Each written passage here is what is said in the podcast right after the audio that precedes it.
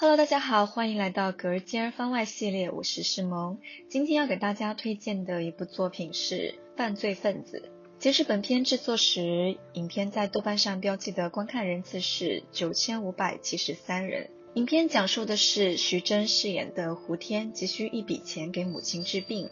一天，他在一家酒店大堂见到一个被人落下的箱子，挣扎许久，他带走了这个箱子。这个箱子里面有很多的钱。他将里面的钱用来为母亲治病。为了逃脱嫌疑，为了躲避警方的追捕，他会怎么做呢？这是导演陈尔一九九九年在北电的毕业作品。作为一部学生毕业作品，我个人认为非常的优秀。但这样一部优秀的作品，却是在二十年后才与大众公开见面的。其中的原因，我想喜欢电影的人应该都知道。不过，我还是忍不住感叹：二十年对一个人来说何其的宝贵。对一个导演来说，当我的作品可以公开的时候，我已从少年成中年。只要一想到这，我就特别的难过。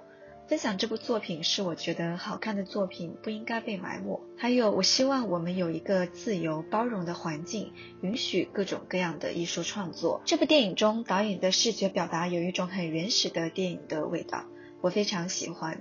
最后想说一下，影片的结尾。背着包的胡天一个人仿佛迎来胜利的走着，带着笑意，配合着内心独白，那一段我真的看着好爽。